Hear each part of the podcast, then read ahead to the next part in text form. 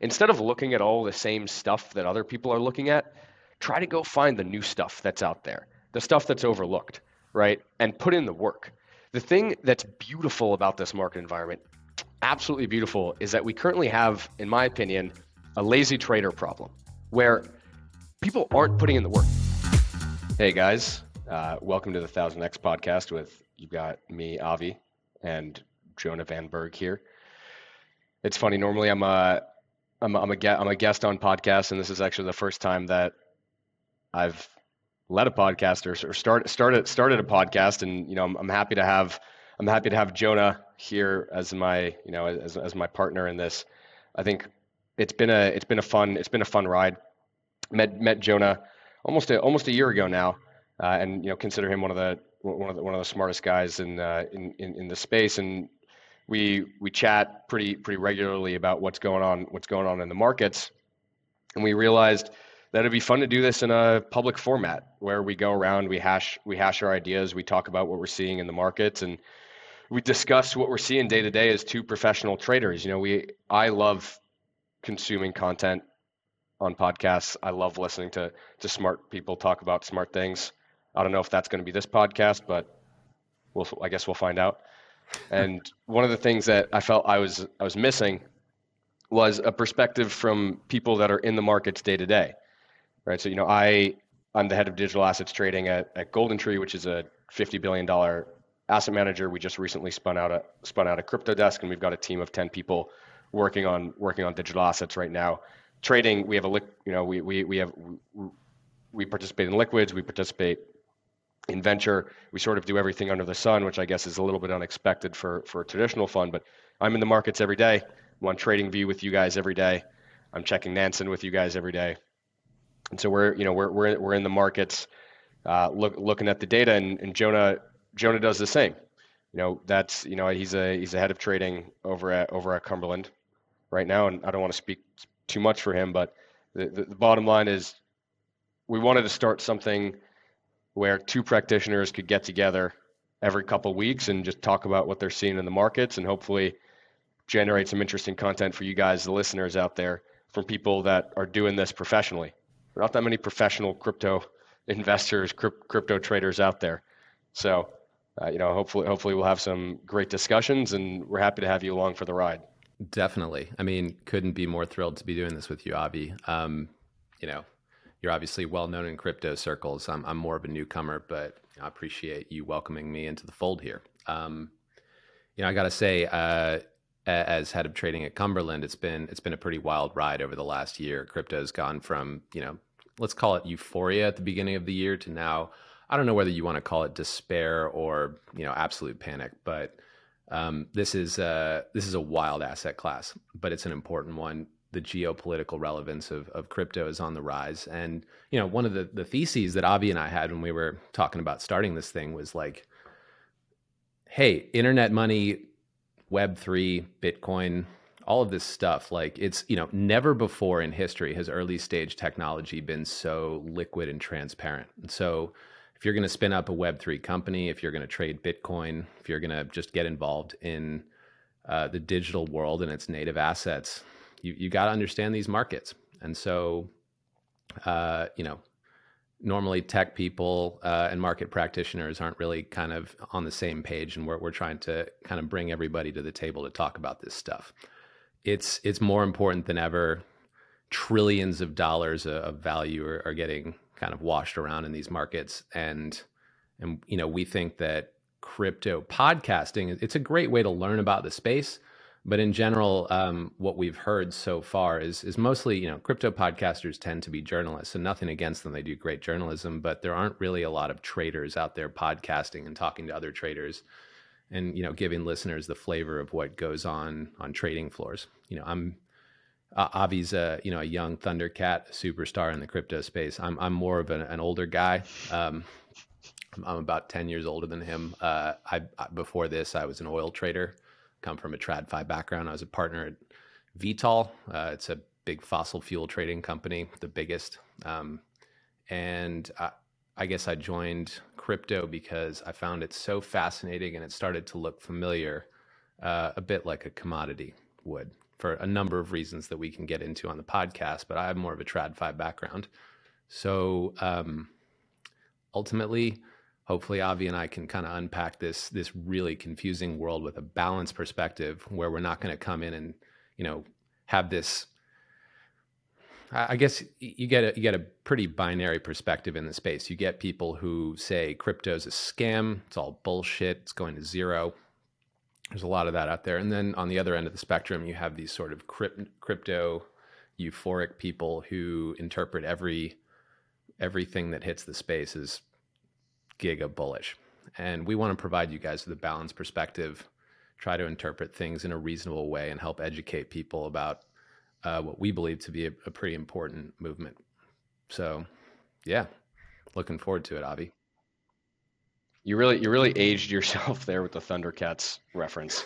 I had I mean, no idea what that was, so I looked it up. For for those of you that don't know, a Thundercats was apparently a show that aired from 1985 to 1989.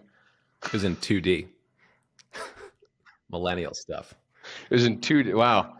Can't imagine watching a 2D show about Thundercats. Well, I, will take I'll take it as a compliment, Jonah. You should, man. You're Thundercat. So with with all the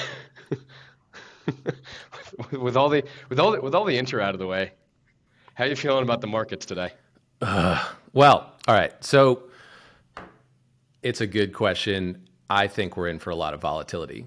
Volumes are in the toilet right now. If you look at March as a reference point for just crypto, the number of dollars of crypto that were traded every day. You you were in the you know kind of 10 to 15 billion dollar range if you include altcoins you know let's let's take volumes that we think are legitimate that are published in a you know in a sensible kind of way derivatives plus spot i think you're down 60 60 to 70% from those volumes uh, on average and so it could be a holiday liquidity vacuum it could be like a no one's ever going to care about this space again type thing is the most bearish interpretation possible. My personal view is that we're in for a bit of volatility and then we're going to start to grind higher. Like this is th- this is bad.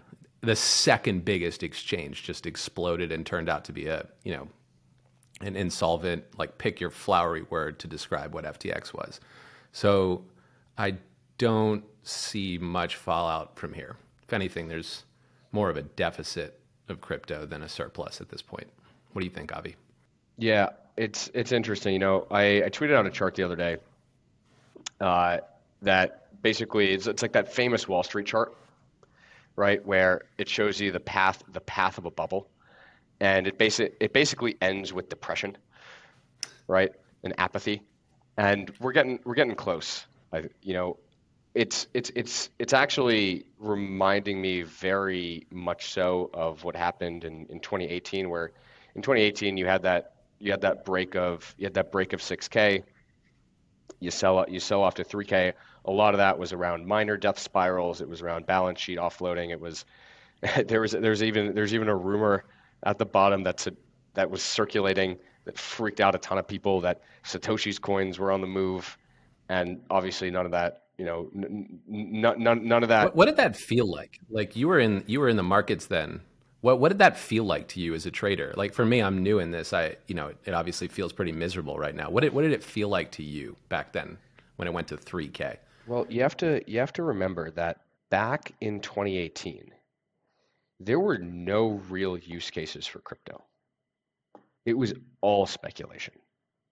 Today, it's a lot less of that. I mean, you have thing you have DeFi, you've got a lot of games that have integrated tokens. You actually got a lot of usage of of, of ETH. You know, you see Bitcoin actually actually being used in a, in a, in a couple in a couple different areas. The the store of value narrative has really has really taken you know t- taken hold, and you, you you can point to a bunch of different things about crypto and say, hey, okay, yeah, FTX collapsed. Yeah, all these horrible things have happened. Yes, there was a lot of leverage on the system, but there's fundamental usage for these applications.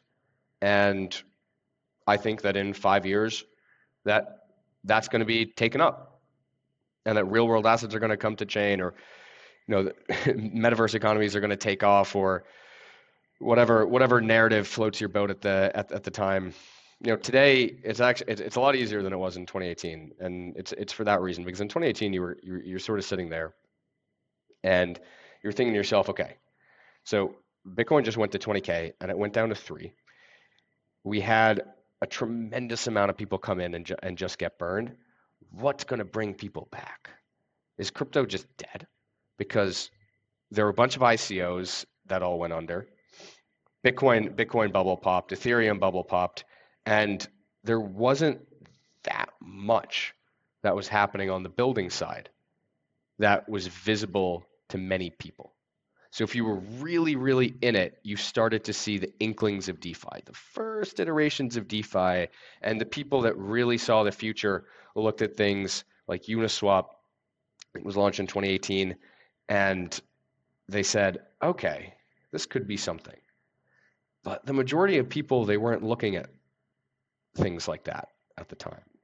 So what you got was you just got this overwhelming sense of depression that it just wasn't coming back. And that meant that 90% of the people that I knew that were involved in crypto in the beginning of 2017, or sorry, at the end of 2017, were no longer there at the end of 2018. I'd say probably more than 90%. So many people I knew just left. They just didn't come back. And this time it's a lot different. Was crypto Twitter a thing back then? Was there was there publicly available? It was, like, yeah, yeah. You know, it was, yeah. it was, it was, it was, it was a thing. It, yes, totally a thing. Um, it's just a little bit stupider than it is today, but more fun. Hard to imagine.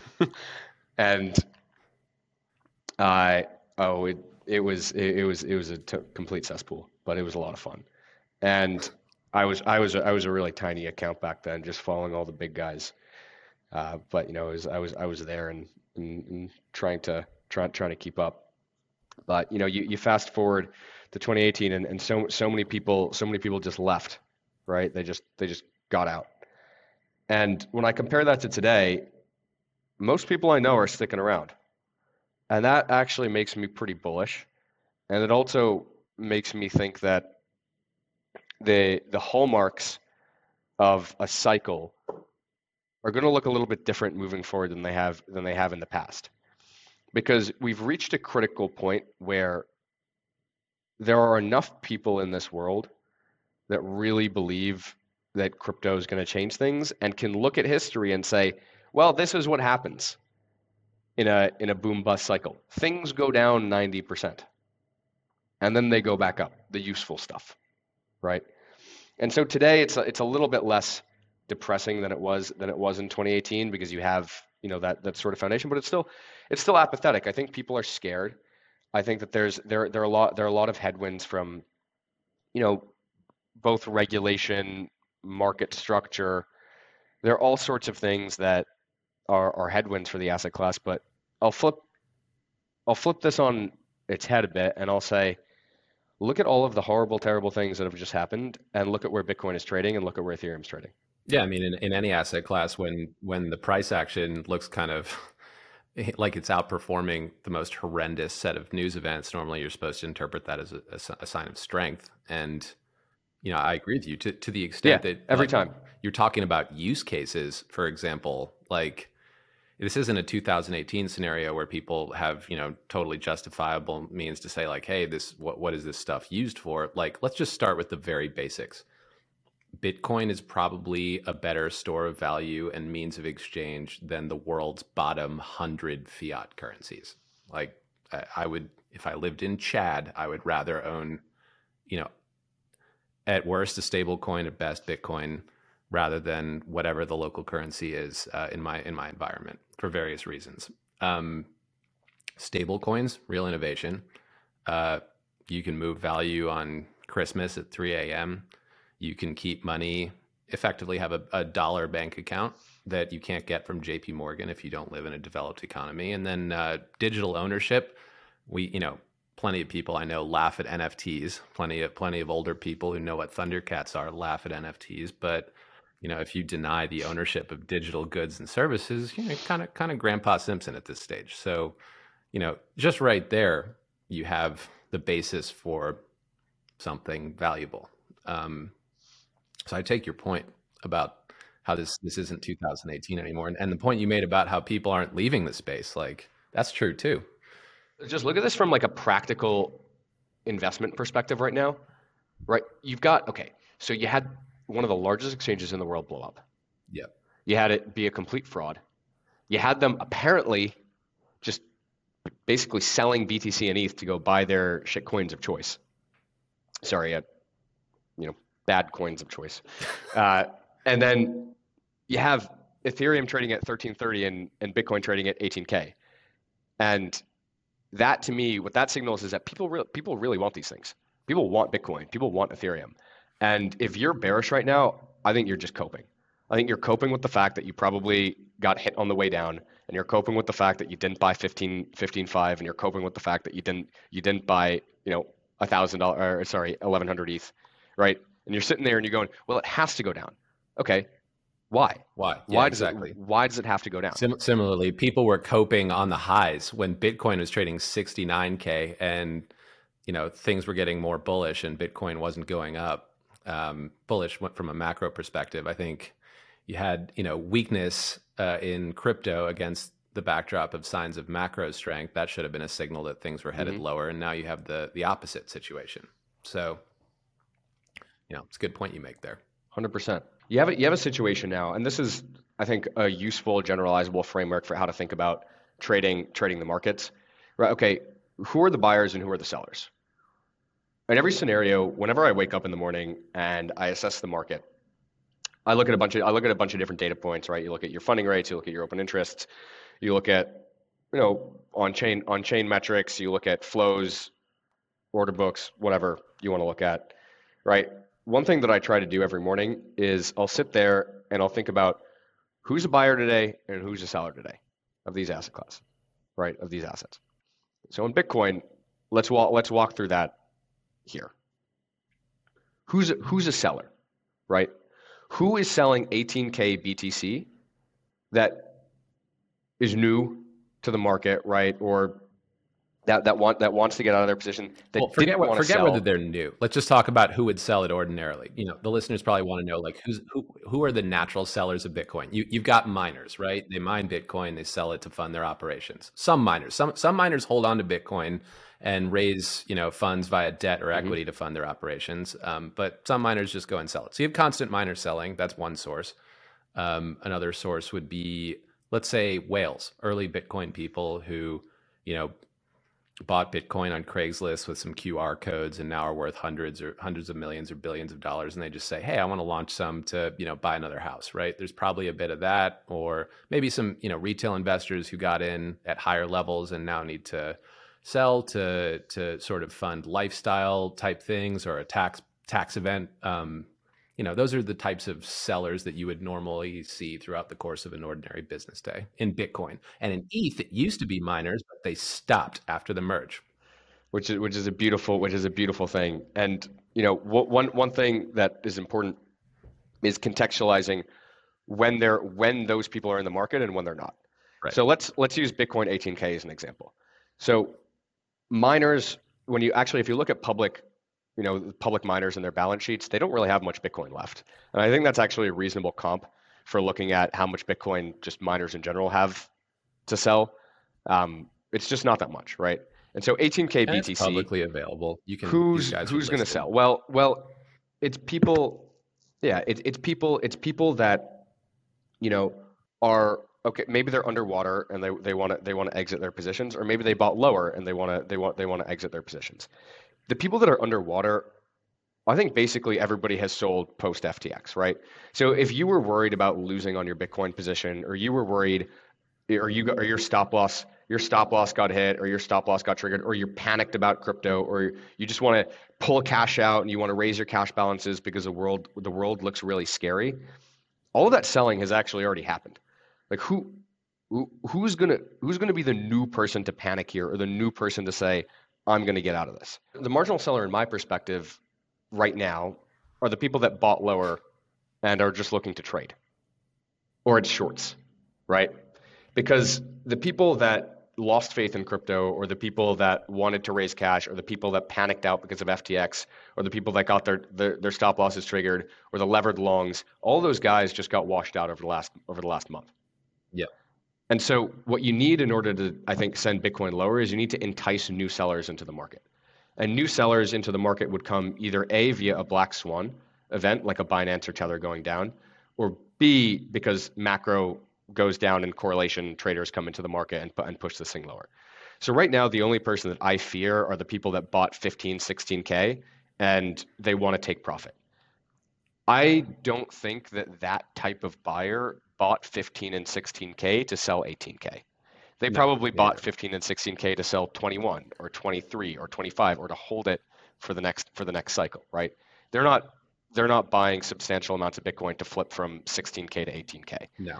And and that universe of people, even if they did decide to buy at 15k to flip at 18k, like they're, they're just not holding that much Bitcoin. That group, like in commodities markets in TradFi, you call them weak hands. They're they're day traders. They're, they're not holding huge amounts of volume that move the market.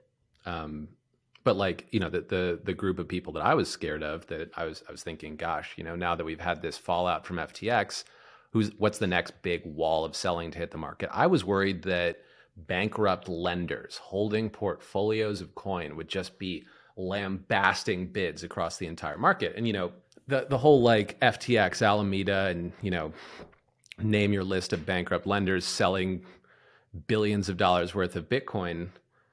Even even the, the what little liquidity is left in the you know the benchmark assets sitting on those balance sheets it might not get liquidated for years. I mean, they still haven't sold the Mount Gox tokens um, or or unencumbered those. Like it's it's just less of a concern than it was, and that that that was the big fear for a lot of people was the the bankruptcy proceedings.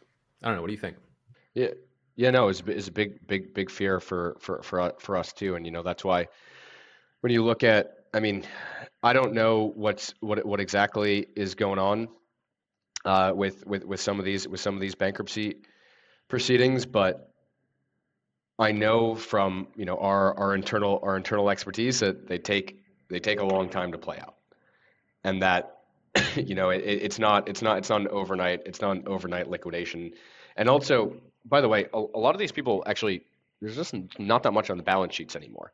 I mean, selling you you you would have great insight into this, so I want to I want to hop into it because I know you guys do do a lot of OTC, but selling a billion dollars of Bitcoin, well, it sounds like a lot, isn't that much anymore in the grand scheme of things. Because this thing trades a lot. Bitcoin yeah. trades a ton.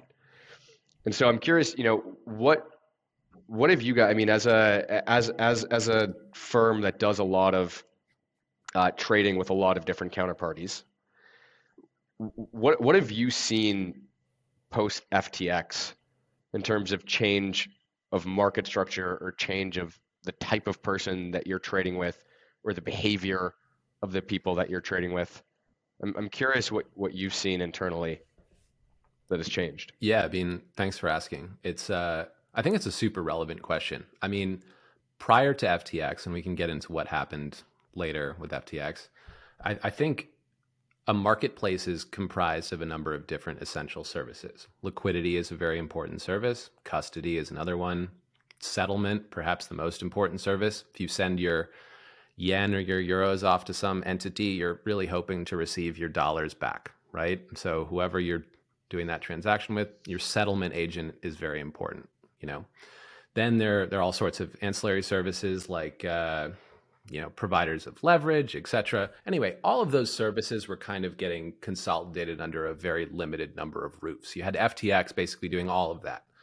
Um, you have binance doing all of that. And at the time it seemed to run you know you can probably provide more insight into this than than anybody. You know you're, you're crypto native tried and true. Like that's kind of against the ethos of, of crypto and decentralization. Anyway, it was happening. And as an OTC liquidity provider, it was, you know, you adapt. You go where the volumes are, you start providing liquidity on exchanges, you optimize your latency, you go high tech, science the science it, figure it out as best you can. But then post FTX blowing up, everything changed, right? We were seeing sort of a, a decline in the number of counterparties that were interested in self-custodying and trading OTC or custo, you know, using a a famous custodian. You know, there are a couple out there, Xapo, Coinbase, and then trading OTC. Most people were just sort of like banking with FTX and doing everything with FTX. Now, the market, instead of going that like ultra centralized direction, which is kind of like call it commodity derivatives or equities, it's kind of done a handbrake turn. Now things are starting to look a little bit more like FX,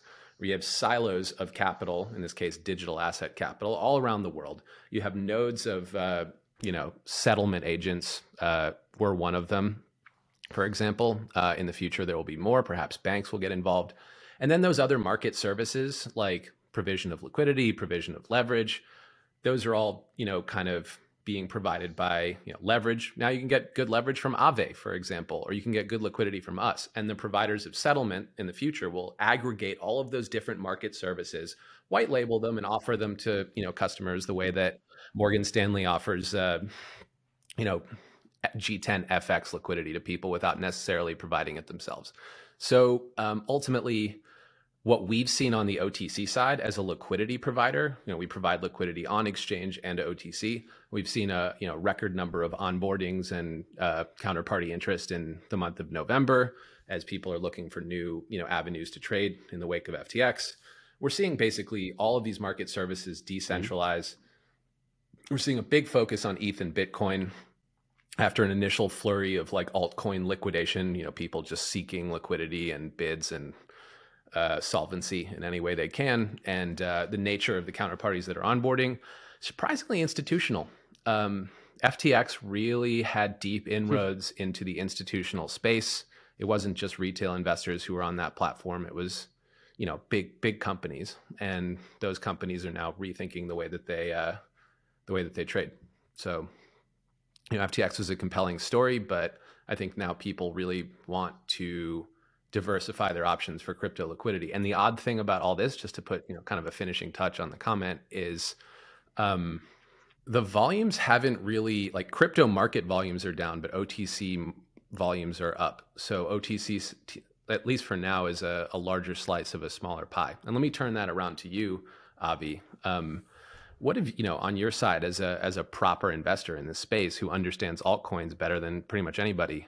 What like where where are you focused on deploying risk now versus before that blow up? Yeah, it's a you know it's it's a it's a good it's a good, it's a good question, and the the tough part about post FTX is that you have to reevaluate every single counterparty, every single person you trade with rigorously, right? And you really you really have to dive into it. And basically, everybody that we trade with now, it's like, okay, let me see, let me see, let me see your audited financials. Who are you audited by? Are you audited by a, a big four? Or are you audited by some random three person company in Idaho? Right? It's like show me like sh- show me show me who's who's actually looking through your books, right? And you you ask you ask for their risk parameters, and then you just have discussions about how they manage risk in general, because having those discussions a lot of the times gives you insight into how seriously people are taking it. If you sit down with somebody and you and you ask them, hey, uh, you know, what do you what do you think about exchange risk versus protocol risk versus you know just like general market risk, and they have approximately two minutes of content for you. What that tells you is that they haven't thought about it that much. Help us think about it. What is protocol risk? What is exchange risk? What is counterparty risk in like sound bites? Like, how should we be thinking about this?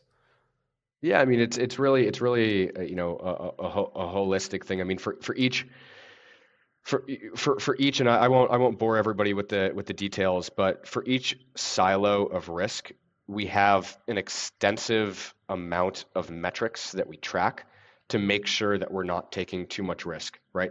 So with protocol risk, you know we have we have engineers on our team that look at every that look at every single protocol underwrite the code and basically answer like a three page template on everything that we want to know about this protocol and everything that you know every everything that we know we're taking a risk about uh, and grading it on a scale of one to five and then we set our risk parameters from there. On the counterparty risk side you know it's looking at it's looking at financial statements. We also have you know a big a big checklist of all the things of all the things that we run through. And we actually have a committee of people both from TradFi and from crypto that now go sit down and every single counterparty that we use has to pass the test of this committee trying to poke holes as hey, is this going to be an issue? Is that going to be an issue? Is this going to be an issue? Is that going to be an issue? Right? You know, like one example of this was, uh, you know, if we're we were, we were looking at we were looking at a trade on Compound, what like you know, uh, deploy, deploying some capital onto Compound, and one question that came up was in the in the event of a collapse of Tether or a collapse of Binance. I'm not saying these things are are going to happen. I'm just these are black swan events, super low probability. But let's say that happens, or in a collapse of maybe even US USDC or a crazy a crazy event that none of us that none of us have foreseen. How might that impact either pricing on Compound? Could crazy liquidations occur?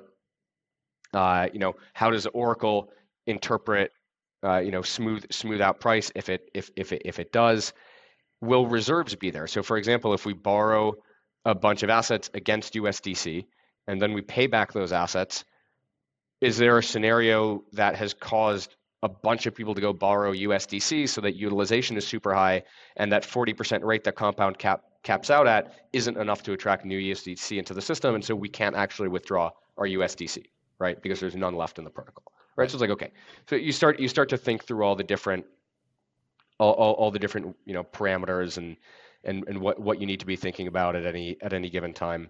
And so you know uh, we we we group we group these things uh, in into their own buckets, and we have large checklists and discussions about each type of risk, each type of risk that we're taking, and that's you know in hindsight obviously very very important given given what happened with FTX, but ongoing that's that's still going to be a huge you know a, a huge a huge thing. And and pe- people need to people need to start start paying attention to that is I think it was it was a very rude awakening for a lot of people to realize that no matter how good of a trader you are, if you're not conscious of these exogenous risks outside of market risk, you can still lose a lot of money in this space. That's a, because it's it's, it's pretty, great, nascent. Now that point. also presents that also presents opportunity, right? Yeah.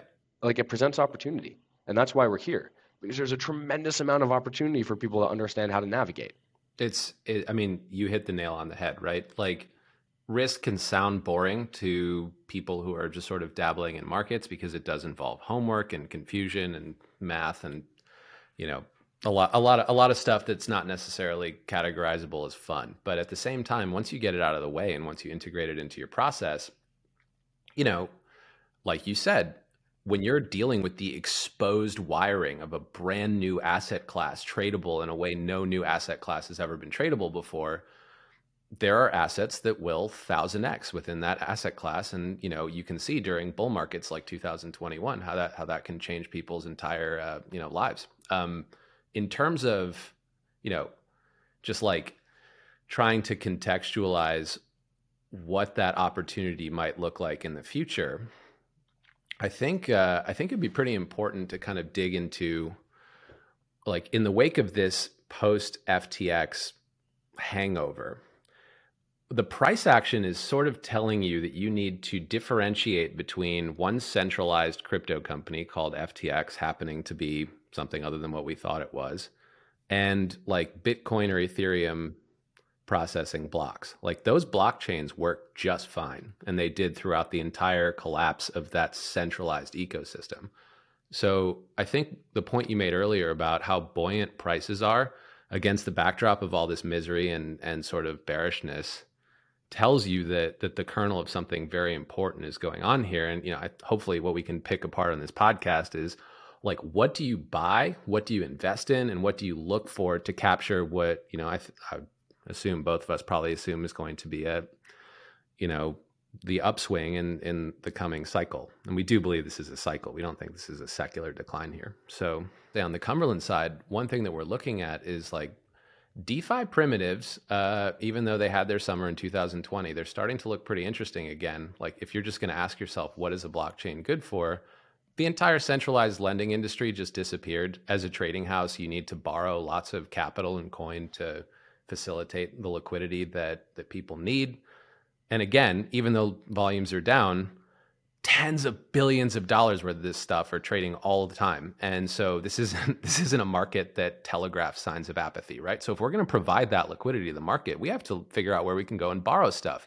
And increasingly it's on chain. You know, back in the day, uh, you know, way mm-hmm. back six months ago, it was pretty easy to just go get Bitcoin or ETH loaned to you at stupidly low interest rates from companies that are now bankrupt. That's over. Now you look on chain, you get fantastic liquidity on things like Aave and a couple of other protocols, and it's like, wait a second, this is this is real. Like this is real amounts of capital.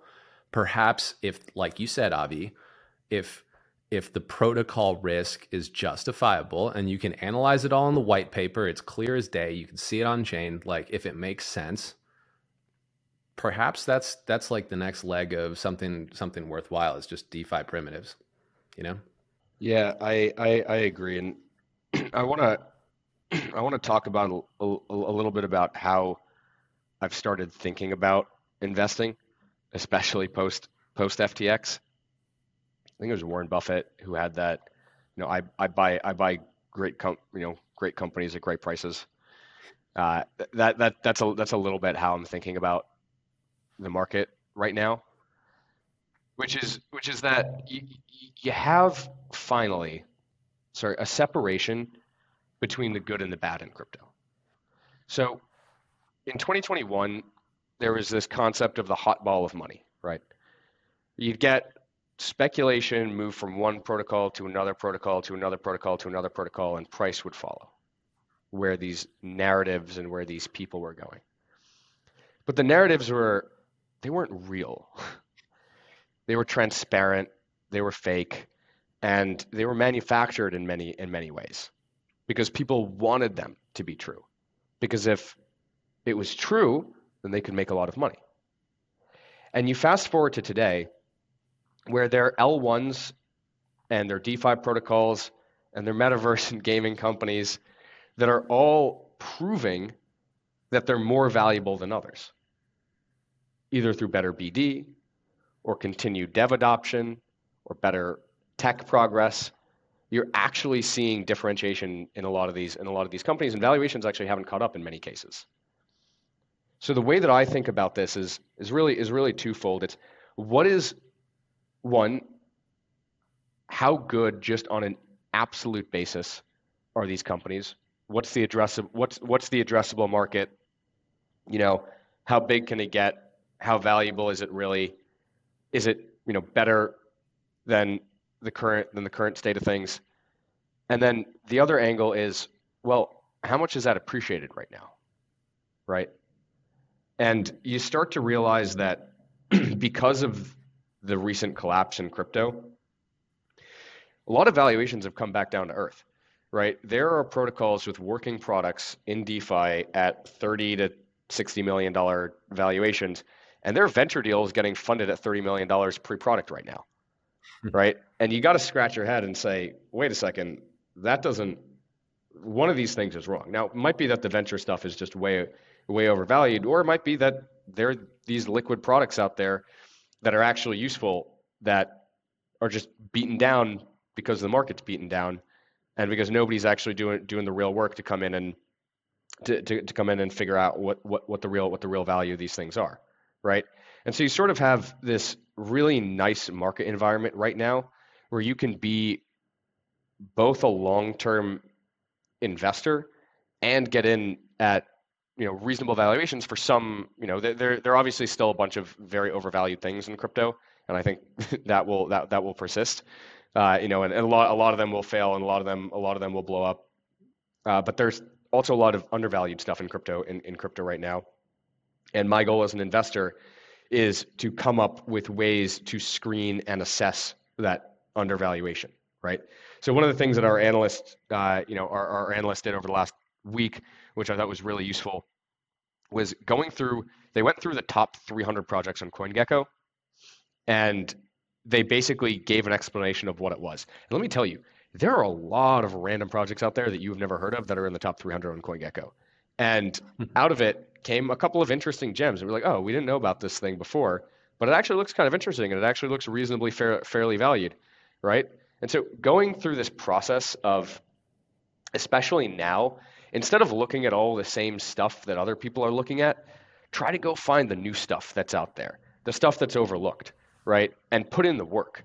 The thing that's beautiful about this market environment, absolutely beautiful, is that we currently have, in my opinion, a lazy trader problem where people aren't putting in the work. Everybody's going on. Christmas is coming up, you know, holidays, end of year, market's depressed. No, this is the best time to be working 14 hour days looking at random stuff, right? Because this is this, this is actually great trading. It's a great trading environment. It's a great investing environment, and you're not. I'm not. I'm not fighting anybody else. Guess what? Nobody's fighting me on this because they're off on vacation right now. Yeah, that's that's great. That's great for me.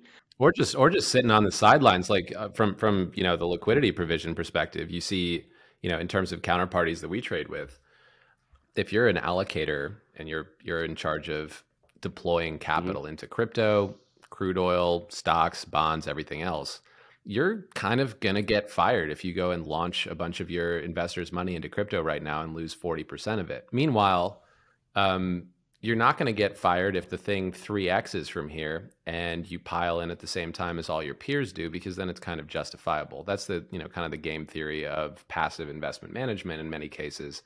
And so um, nobody's you know nobody's proactively knife catching at this point. Uh, there have been several knife catch uh, acts of heroism by various you know people and institutions over the course of this year, and I think you know at these lows, a lot of them have been burned. So I think they're on the sidelines. And like you said, Avi, there's some real gems. I mean, we don't we do a version of what you were talking about. We haven't gone through the you know the coins on CoinGecko that we aren't invested in, but sometimes we just review the ones that we are invested in. We look at them and review and say, why did we do this? Why are we invested?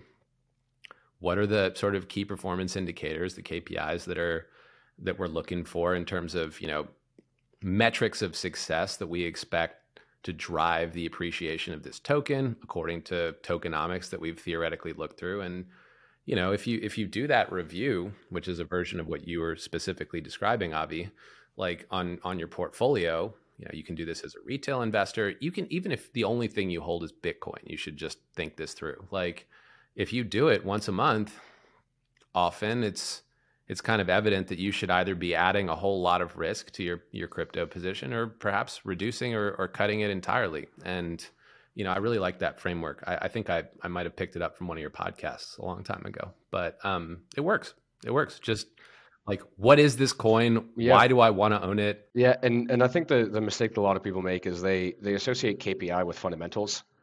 And it's it, this is just something that you should do with any trade right? So a lot of the times we'll be trading off of just data right so funding let's say let's say we find a coin trading at 200% annualized negative negative funding rate open interest has, has gone 4x people are shorting it and they're just aggressively off offsides right so we look at this and we go, okay, this is a candidate. This is a candidate for a short squeeze. Okay, let me pull up. Let me pull up my parameters for what makes what makes a good short squeeze.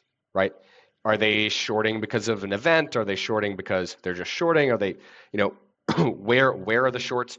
Where are the shorts coming in? What's the average entry price? What's the average entry price of the shorts? And then, you know, you start to you start to construct a plan, right? You start to say, okay, so if I know that the let's asset A the average entry price of a short's 10 bucks. It's trading at eight right now.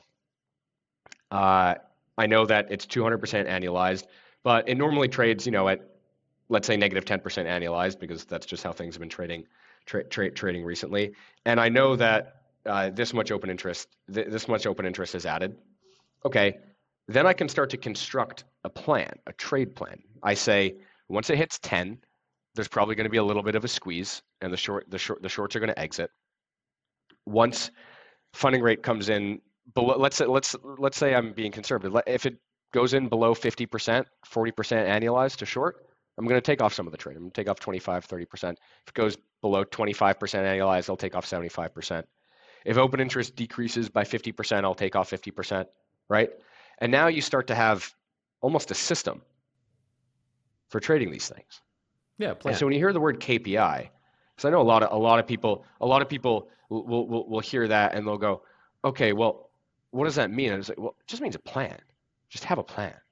Like take your take whatever data you're using, take whatever information, and you apply this to the fundamentals too, right? Maybe you're maybe you're betting on Matic, and you're saying, I think that Starbucks is going to drive a ton of usage to Matic. Okay, monitor it. Yep. Take a look. Set up a system to actually make sure that your thesis is your thesis is playing. I think you know one of the, one of the funniest things about crypto, and this happens to me all the time, Jonah. I mean, you'll you'll have a thesis, you'll establish a position, it'll work fantastically, and it'll have been absolutely not because of your thesis at all. That's it's nice to, nice to hear that that right? those things work out for you. Usually uh, on our side they don't, but nice nice to hear that that you're hitting those no. singles. Some sometimes some sometimes some sometimes they do. Sometimes I mean the, thing, the one thing you but... mentioned just now that's super interesting though is like the process is so important. And like one thing you mentioned as, as part of this like kind of mock process is the funding rate to getting short crypto. Like you were talking about a short squeeze scenario. Shorting crypto, especially shorting altcoins, has never been more expensive than it is today. There are no lenders left except the ones on chain for all intents and purposes, with maybe mm-hmm. one or two exceptions if you're very institutional. So, like Matic, you brought it up. You want to get short that thing? You are paying through the ears to bet that that's going down. And do you really want to do that with crypto, you know, 60, 70, 80, 90% off the all time highs, with uh, the Fed about to pivot, with narratives starting to to pop up that are looking a little bit bullish. And one one particularly interesting thing is in the wake of this Binance uh, scare, assets are getting yanked off exchanges like crazy. Nobody wants to leave their money on an exchange anymore. Even the slightest bit of crypto Twitter fear, people just pull hundreds of millions, billions of dollars off these exchanges. What does that mean? That means there's less crypto available available for sale at any given time. So it's almost a bullish technical that uh, really contradicts the bearish narrative, right? So the people, you know, if you if you've identified, like Avi said, like one of these one of these uh, candidates for a short squeeze, and all of this is playing playing out in the backdrop. Probably a pretty good time to get to get long and play for uh, Avi. I think you tweeted the the God candle. Um, that's you know certainly it, it's it's not yeah it's, it's, it's a bit a bit of a bit, bit of a meme bit of a meme from the past but basically i just i just keep seeing all these people shorting the market and i keep seeing all these people being bearish the market and price isn't going down and you you just have to take your ego and throw it out the window. You just listen to what the market's telling you. When I was an oil trader in 2020, like people were people were saying in 2020, no one's ever going to use crude oil again. You know, sure, it went negative. That's really scary. It's really just one little benchmark at one particular place in, uh, you know, Cushing, Oklahoma that went negative. The rest of the world's crude oil was pretty positive at the time. But, you know, you heard these narratives like it's over. It's no one's no one's going to burn petroleum anymore. And, you know, obviously, uh, Bitcoin now and crypto at large is sort of where crude oil was 100 years ago. But I think that's it's an important lateral to make because, you know, if there's any other asset class that represents liquid, tradable, early stage technology, it's commodities. And I think the you know the fear the you know the fear and euphoria cycles there kind of mimic those in crypto. And we're we're certainly at at a point where people are once again calling it a you know crypto kind of a useless asset class scam no use case but as you said like matic starbucks like at, at what what what's going to make you believe in crypto if not polygon raking companies with billions of users into this space like MetaMask has 30 million users. That's got to be the biggest app in crypto right now. Uh, and then Polygon suddenly just lands Instagram, uh, Reddit, Starbucks, Nike. Uh, what what's going on there? Uh, like, should we be focused on FTX being a big deal or that being a big deal? What do you think? I you know I'm I'm I'm with you. I mean, I think you know this this has been sort of said ad nauseum at this point, but FTX is not crypto.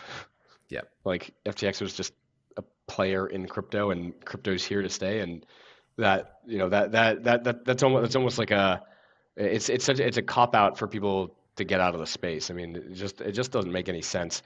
Uh, you know, when Lehman when when Lehman went down, yeah, sure there were people calling for the end of the whole banking system, but was that true? No. uh, I worked there. I, again, as the old man in the room, having been everywhere, got to get to claim that one. Yeah, people were talking about a resource war back then. You worked at you worked at Lehman. I did. I did. I was. Were you Were you there when it collapsed? That's right. I was. I was a. Uh, I started as a first year analyst in the credit default swaps trading department at Lehman Brothers in 2007. and you know that was like considered a good job at the time. Are you kidding? No, I'm not. That was my. you, you were in you were in CDS in 2000. You joined Lehman and did CDS in 2007. Yeah, my mom is super disappointed in me. Every, everything it gets worse from there. Then crude oil, and now this. Like, you know, uh, that was crazy. I mean, the, the thing the thing literally blew up. Uh, you know, we the the CEO said everybody's fine, like the company's liquid. Um, you know, I sat on the credit desk, so obviously the guy who traded um, corporate financial bonds like JP Morgan and Lehman, of course, and Morgan Stanley and Goldman. He was down the road busy, you know, bidding Lehman debt to try and support the price of it uh, to make the company seem more, you know, tr- credit worthy to external investors who, you know, the CEO and, and his cronies were hoping would bail it out. And then Lehman ran out of cash, the bonds tanked, and then, you know, spiraled into bankruptcy pretty quickly. Um, and then shortly thereafter, I got like an email from Barclays Capital, which bought Lehman's businesses out of bankruptcy, uh, sort of like CZ almost did with with uh, FTX before he backed out, where it's like you know you get an email that says, "Dear Lehman employee, if you would like a 90 day conditional uh, employment offer that can be terminated at will at any time from Barclays Capital, please reply with accept in the subject line. Otherwise, please reply with uh, re- you know reject or deny. I forget and yeah, that that's that was my career at that point. Um, that stunk. But yeah, people were talking about a resource war. They were like, okay, well, you know, the banking system's gone, so you're going to hoard physical gold. Uh, you know, buy some land with fresh water. The distressed credit guys were all over that stuff. GoldenTree was probably crushing it, and um, you know, honestly, like it was a weird time, but usually, you know, when something like that plays out in any given market, you're or in, you know, oil going negative in 2020, you're like 3 to 6, maybe 9 months from the dead ball lows at worst, or you've already seen them. Like how, you know, it can always get worse, of course. But like you said at the beginning of this podcast, Avi, like prices are holding in right now. And the bottom just fell out. They're wait like if you're a TradFi participant in crypto, if you just joined crypto like I did at the euphoric highs in Q4 21, and you're looking at this like, how do I justify this career to my family? I think the um, you know, I think the t- the the takeaway here is like it's it's scary, but it's just another market. Like this is not some new thing that's going to zero. It's just another market cycle. And we've seen so many of these before. It almost feels benign compared to the Lehman one where the whole financial system was about to collapse. Except this time in crypto, you don't have a digital Tim Geithner to bail everybody out. You don't have like in 2020 a digital OPEC to cut supply and pump prices back up. Econ 101 is just going to play out like it did in your college textbook. And you know, like you said, if you do the analysis, you understand the white papers, the protocols, and the credit risk and the counterparty risk involved, it starts to become predictable. And, you know, if you and I are both bullish and we both do our homework independently, like, you know, perhaps there's a thread of bullishness out there um, with, with a bit of, you know, basis in reality, I would hope. You know, I, I think I think that's a that, that's a beautiful way to end this, which is that everything old is new and everything new is old and Jonah, as the old man in the room, has seen it all. So I think that was, uh, you know, I really, really, really, really had a really had a good time. What, what do they say, Avi? Five years in crypto is one year in normal life, and you've been in crypto how long? No, it's uh, one year in crypto is five years in normal life. it's dog years. ah, shit. It's my old brain. Just you know. Anyway, um, I've been in crypto for I guess six years now. Wow, it's been a while. So that's 30 years. You're a 30 year veteran of this stuff.